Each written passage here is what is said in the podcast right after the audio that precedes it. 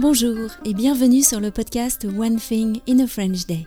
Aujourd'hui, lundi 12 décembre 2022, cet épisode, le numéro 2194, s'intitule Une odyssée parisienne sur les traces de James Joyce. J'espère que vous allez bien et que vous êtes de bonne humeur. Est-ce que vous profitez du calendrier musical de fin d'année qui a été agencé par Mathilde? Non, pas encore. Pour en profiter, il suffit de vous abonner à la newsletter gratuite du podcast sur onethinginafrenchday.com. Sur la page d'accueil, vous vous abonnez à des nouvelles de French Day. Je m'appelle Laetitia, je suis française, j'habite près de Paris et je vous raconte au travers de ce podcast un petit bout de ma journée. Vous pouvez vous abonner pour recevoir le transcript, le texte du podcast sur onethinginafrenchday.com. S'abonner au texte seul coûte 3 euros par mois, mais vous pouvez également vous abonner à une version enrichie avec euh, des notes, des liens ou encore des photos. C'est le cas aujourd'hui pour cet épisode. Une odyssée parisienne sur les traces de James Joyce. Cette année 2022 est riche en anniversaires. Le 400e anniversaire de la naissance de Molière, le 200e anniversaire du déchiffrement des hiéroglyphes par Jean-François Champollion, le centième anniversaire de la mort de Marcel Proust, mais également le centième anniversaire de la publication d'Ulysse de James Joyce à Paris. Avant de quitter 2022, je vous propose de célébrer ce dernier anniversaire sous la forme d'une odyssée parisienne autour de l'écrivain James Joyce qui a longtemps habité Paris. Pour cette aventure, j'aurai à mes côtés une voix que vous connaissez déjà, celle de Françoise, qui vous avait parlé de la dernière exposition de David Hockney il y a deux ans au musée de l'Orangerie. Françoise est également une lectrice de James Joyce en anglais.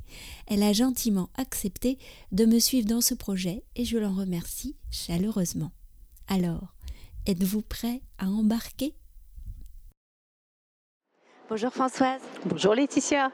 Alors aujourd'hui, nous nous enregistrons à la gare Saint-Lazare en début d'après-midi et nous allons suivre une espèce euh, d'odyssée. Euh, une odyssée dont nous avons eu toute l'idée parce que nous avons regardé un, documentaire qui est passé sur la chaîne Arte il y a quelques semaines. Et ce documentaire euh, parlait de quoi? Eh bien, d'Ulysse de Joyce. Donc c'est le... C'est le, centenaire de la publication euh, en 1922 à Paris. Donc voilà, donc on s'est dit, qu'on allait vous emmener autour un peu des traces euh, de James Joyce euh, à Paris. Donc il y a différents endroits à voir. Et puis oui, c'est une sorte de petite odyssée. Bon, on, espère qu'on on croisera des, personnages sympathiques, plus sympathiques qu'un cyclope, des sirènes, etc. Ça devrait être plutôt sympa. Oui, c'est une grande journée et ça me fait très plaisir d'y prendre part. Alors, Françoise, nous sommes euh, dans une cour intérieure d'un immeuble. C'est même pas une cour intérieure d'un immeuble, c'est la cour qui relie plusieurs immeubles. C'est très joli, il y a des arbres. L'endroit idéal pour écrire. D'ailleurs, je pense que James Joyce a écrit ici. Où sommes-nous? Oui, nous sommes au 71 rue du Cardinal Lemoine en face de l'appartement où Joyce a résidé pendant quelques mois de juin à octobre 1921. C'était l'appartement qui appartenait à l'écrivain français Valéry Larbeau et il lui avait prêté pendant son absence pour qu'il soit au calme pour écrire. Donc on peut imaginer qu'Ulysse a été en partie écrit ici. Absolument. Il a écrit Ulysse ici. Il était en train d'écrire Ulysse depuis son arrivée à Paris. Et quand on passe devant euh, l'entrée du 71, euh, en fait, c'est une grille.